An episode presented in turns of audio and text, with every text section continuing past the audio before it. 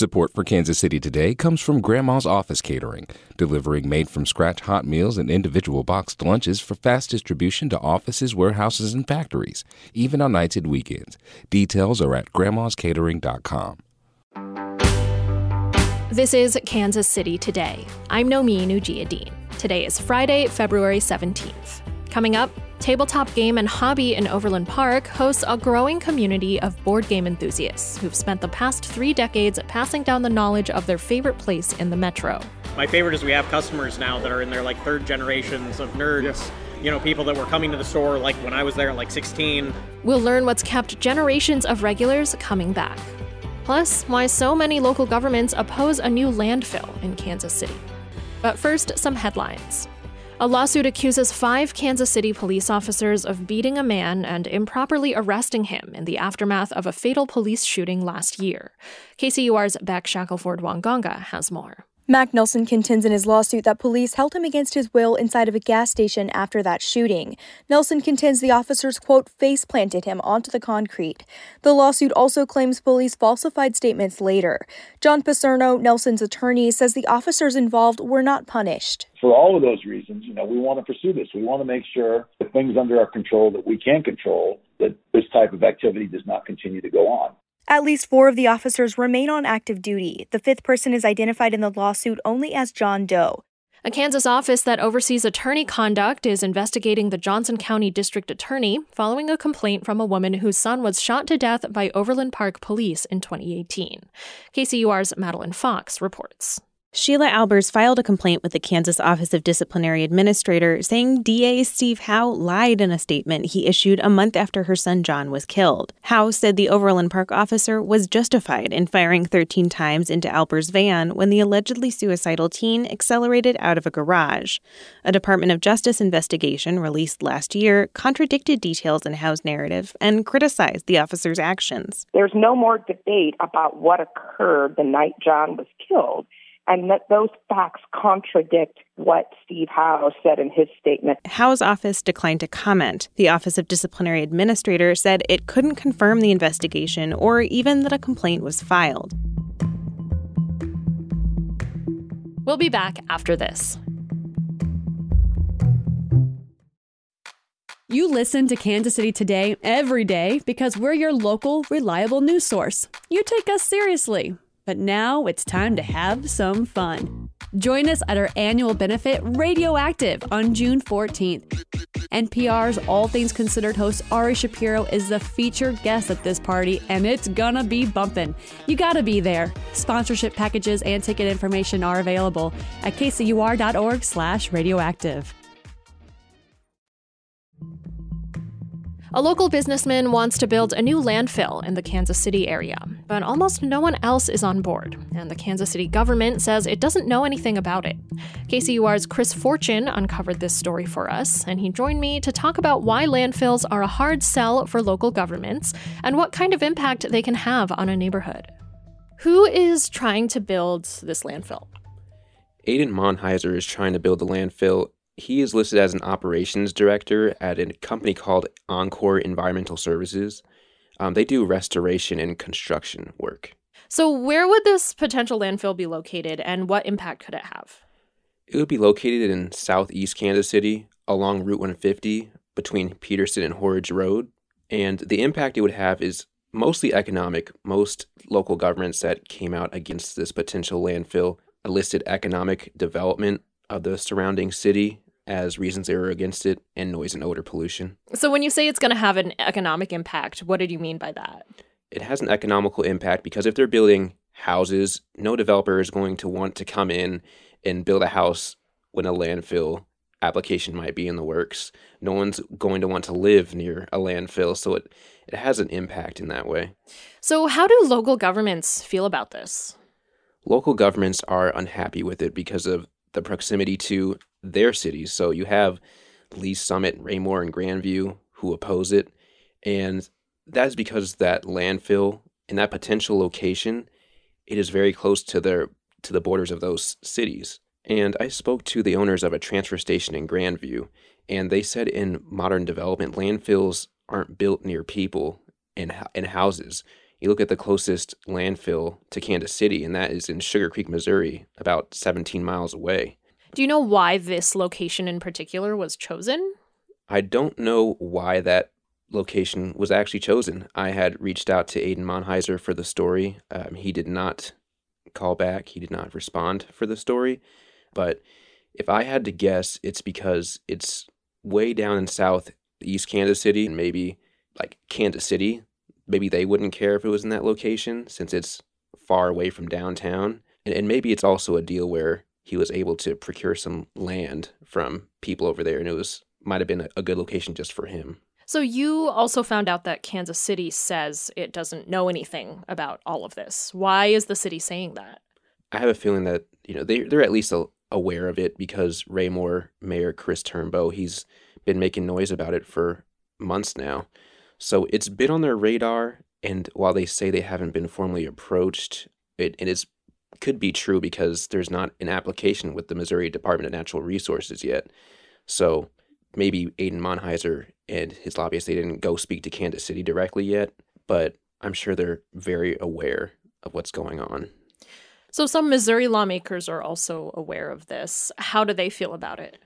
Right. I for this story I spoke with Representative Sherri Gallick, a Belton Republican, and I also spoke with Representative Kemp Strickler, a Lee's Summit Democrat.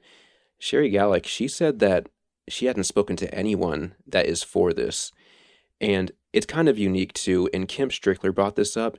It's one of those situations where you have bipartisan opposition against this potential landfill, which Democrats and Republicans joining and taking a side on any issue together. It's kind of unique. It's kind of rare, and that's something that he brought up. Um, Kemp Strickler, he was worried about the proximity of the landfill to cities that he represents. So, is there a need for another landfill in the Kansas City area? When I spoke to Raptor Recycle and Transfer, which is the transfer station I spoke to in Grandview, they said that they're operating at usually less than 20% capacity. And they said they could handle all the trash in South Kansas City without another landfill. So I'm not sure why we would need another landfill. I look at Aiden Monheiser, his wife owns a transfer station. So if they have a potential landfill in Kansas City, they could stand to benefit from that. So, why should people care about this story? Why is it important? I believe it's important because of how many people it affects. Because I'm sure there's many residents in Raymore, Grandview, Lee's Summit that honestly don't know too much about what's going on. A landfill in this location, I've learned it could affect multiple cities' economies. I spoke with Raymore Mayor Chris Turnbow, and he said he's had builders pull out of a development project. Um, two people walked away from houses that were on the market because of this potential landfill. So we've heard how it can, you know, affect these cities. So what's the current status of the landfill? Like what would need to happen in order for this landfill to move forward or not move forward? First, an application has to be uh, put in with the Missouri Department of Natural Resources representatives. Uh, Kemp Strickler, he said that when Aiden Monheiser and his wife and lobbyists were up there, they were looking at it um, soon this year another thing too that kind of affects it is House Bill 909 at the state capitol, which basically, in short, current law states that if a landfill is within half a mile of a city, they have to get that city's approval before they can successfully apply for an application. This House Bill 909 would make it a mile. So if it's within a mile of a city, they have to get their approval. That was KCUR's Chris Fortune.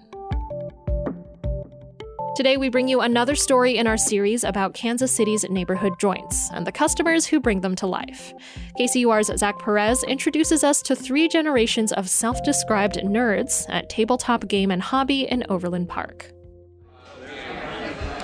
On a round, it's played. Um...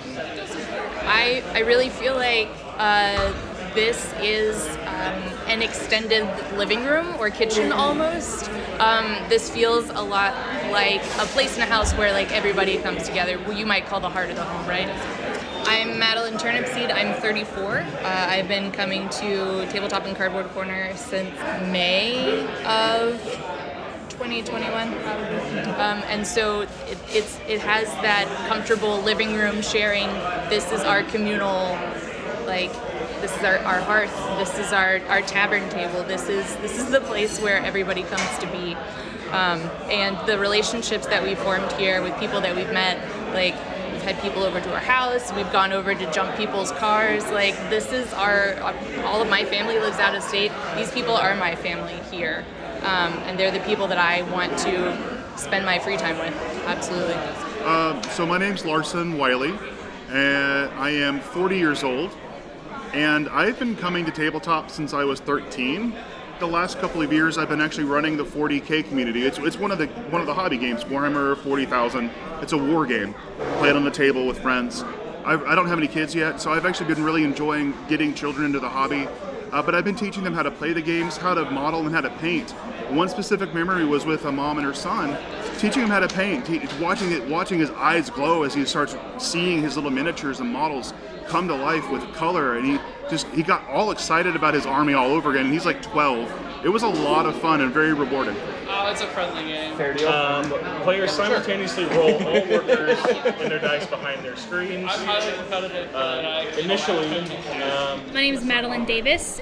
I'm 29 and I've been working at Cardboard Corner since it opened in 21, so three years, and then I worked with Tabletop for three years before that. Early 2021, our whole staff, besides Chase and I, tested positive for COVID uh, the week after the holiday, which is a crazy week for us because kids are still out of school. And so we did not know what to do. We were like, we're going to have to shut down. I mean, there's two of us, we can't run a restaurant. And we had we had posted on our public Discord that, hey, just so you know, hours may be slower, we might limit hours, and literally we had 10 or 15 people are like, hey, I have food service experience, I'll come in and help you, these are the hours I'm available. And so we ran the cafe on volunteers for that entire week. And I mean, Chase and I worked like 150 hours, but we worked with our friends, like, you know, people who were wiping down tables and doing dishes for us. And, and so, I mean, the community literally kept the cafe running for us basically so we were so grateful for that and it was like humbling to see that people cared so much to dedicate time, you know, like that, and and work in food service, which is not easy, you know. I wasn't there at the beginning, but as a wee bairn of 16, uh, my mom would take me to the store in the minivan, and I was a insufferable little nerd tyke. Uh, Agreed. One of the first customers at Tabletop. So, Walter Stewart. Uh, I'm 43 years old, and I've been working at Tabletop for some years since 2008 my favorite is we have customers now that are in their like third generations of nerds. Yes. You know, people that were coming to the store like when I was there at like 16, you know, in 94, and then they had kids, and their kids are just now starting to get to the age where their kids are starting, we're getting that, those little nerd grandbabies are in there, and we fostered a place where people it can, it's like a family outing to, to yeah. go, and it's a, a, place that everyone wants to go, and they pass down to their kids and their kids. And nice face roll with that face symbol. I usually play pretty nice unless it's with my wife. We go so hard at each other. You're going, you're going to. That was a dispatch from Tabletop Game and Hobby in Overland Park from KCUR's Zach Perez. It's part of an occasional series on Kansas City's local favorites and their regular customers. This is Kansas City Today. I'm Nomin Ujiyediin. This podcast is produced by Trevor Grandin and KCUR Studios and edited by Lisa Rodriguez and Gabe Rosenberg. To read Chris's story on the potential landfill and Zach's story on tabletop game and hobby, visit kcur.org, where you can find more local news from Kansas City's NPR station. On Monday, we'll visit a crisis pregnancy center in Kansas. Thanks for listening, and I'll see you next week.